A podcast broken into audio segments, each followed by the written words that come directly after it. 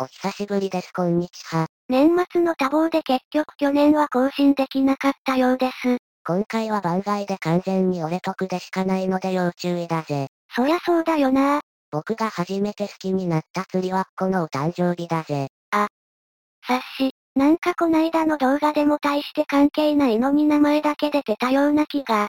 つい無意識に、それじゃあ仕方ない。わら。今日1月17日は山室選手の29歳のお誕生日です。おめでとうございます。ということで去年1年をざっくりと振り返りましょうか。28歳の初戦は、豪州で行われたメルボルンワールドカップでしたね。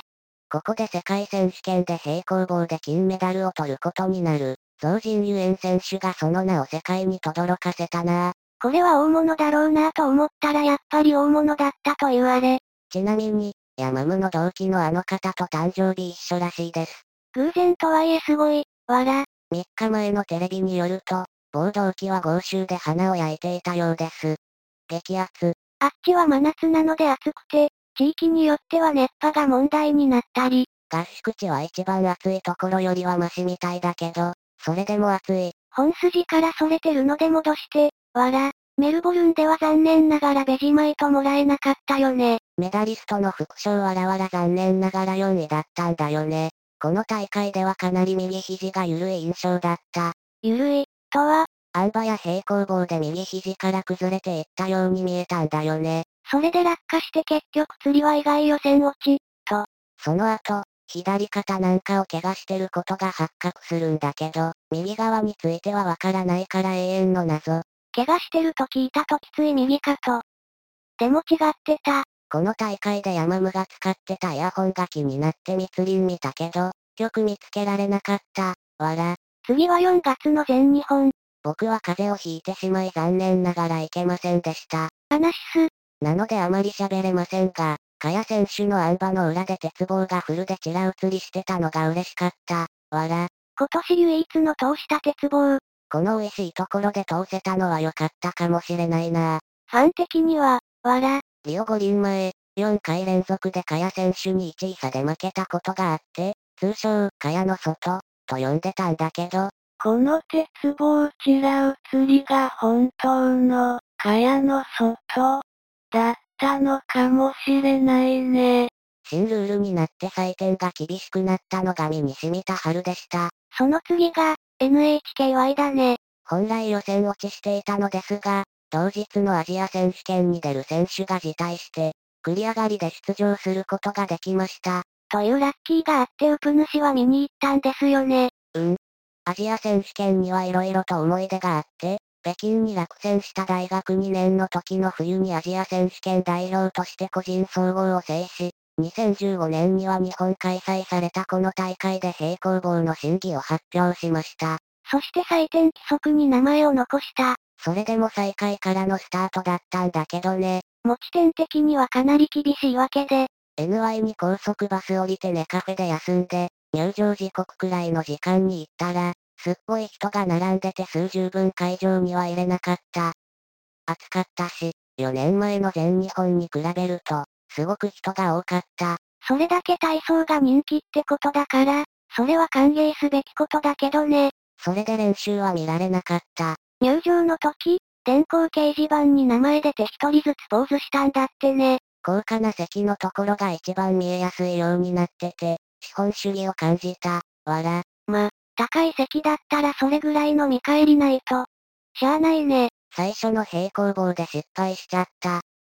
鉄棒でも、実破鉄棒は武田選手のあん馬のリプレイの裏で、ちょうどヤマムが落っこちたところが映ったんだよね。一瞬、よく発見したな。わら。あん馬の足の間からちょうどチラリズムでびっくりした。わら、床は本人なりにまとめた印象で、あん馬は全日本で耳バンドエイドになって、断念していたショーンを入れたフル構成をきっちり通して14点台を出した。かなり見応えのある素晴らしい演技でした。それは良かったね。ところで耳バンドエイドって何見てないから不確かだけど、全日本予選の鉄棒で鉄棒に頭を打ちつけて、左耳から出血したのでバンドエイドを貼ったらしいですわ。釣り輪は、アンバより得点悪い時点でお察し。でも着地だけは決めたよ。乗馬はロペストンで最後にしっかり決めた。終わり良ければ全てよし。そういうことにしておこう。テレビは最後にコナミのみんなが映ってたね。あれは関係者とかに挨拶してたんだよ。多分、そして、その後全日本種目別を体調不良で欠場。復帰は秋に、 NY で肩を脱臼してたことも明かされる。NY の時右の上腕部から肩あたりを入念にマッサージされてるのを見たけど、それはそのせいだったのかな。右か左かは不明。なぜに、 N 杯は暑くて半袖で感染してたのに、ヤマムはなぜか一人だけ分厚いジャージを着ていたのが気になった。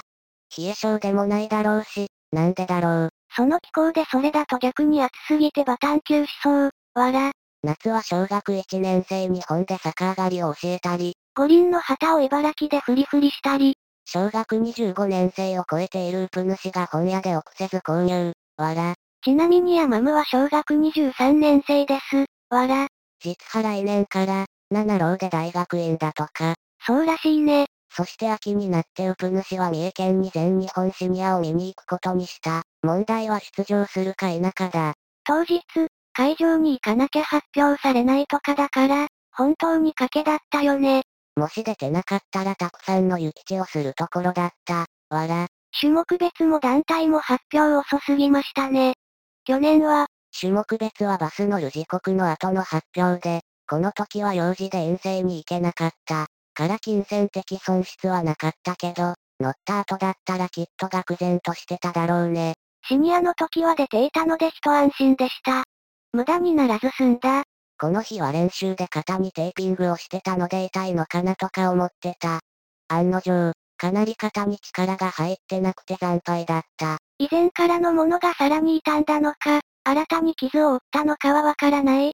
練習の時上半身真っ赤になったんだけど、かなり筋肉が増量されてた印象。ただ、やはり肩を痛めているのか下からぐっと上に上げて倒立する動きが、かなりうまくいっていない印象だった。自宅待機勢は、あんばで減点って何やらかしたのって思ったらしいね。あれは初手の背ア倒立が上がらなくて、2回失敗した挙句時間を使いまくって、タイムオーバーで減点されたのが原因。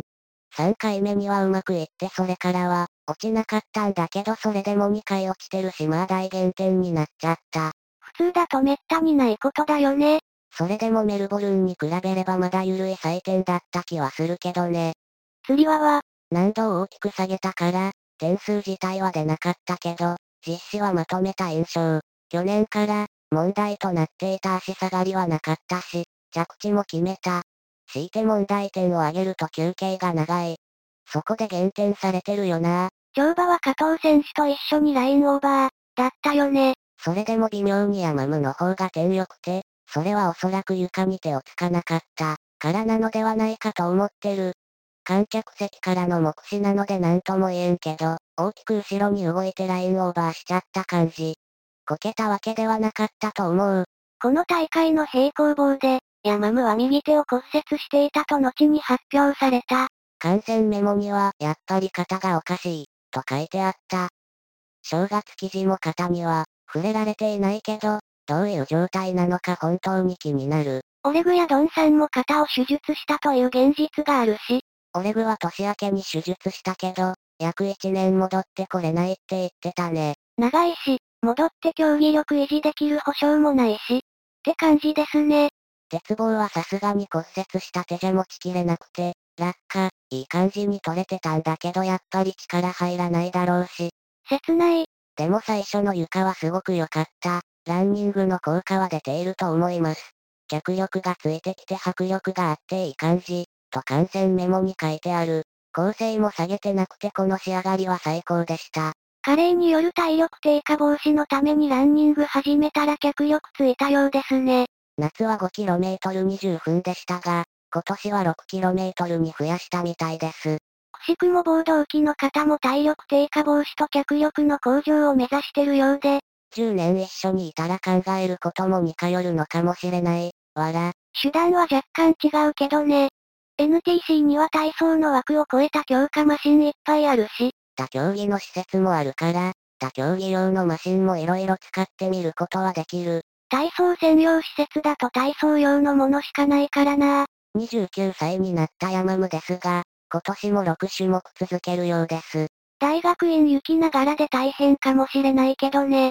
忙しいし、種目を絞るとかもできそうだったけどそれをしないみたいです。それでは、この辺りでこの動画を終了したいと思います。長い動画ですが最後までご視聴ありがとうございました。今年も良い年になりますように。お疲れ様でした。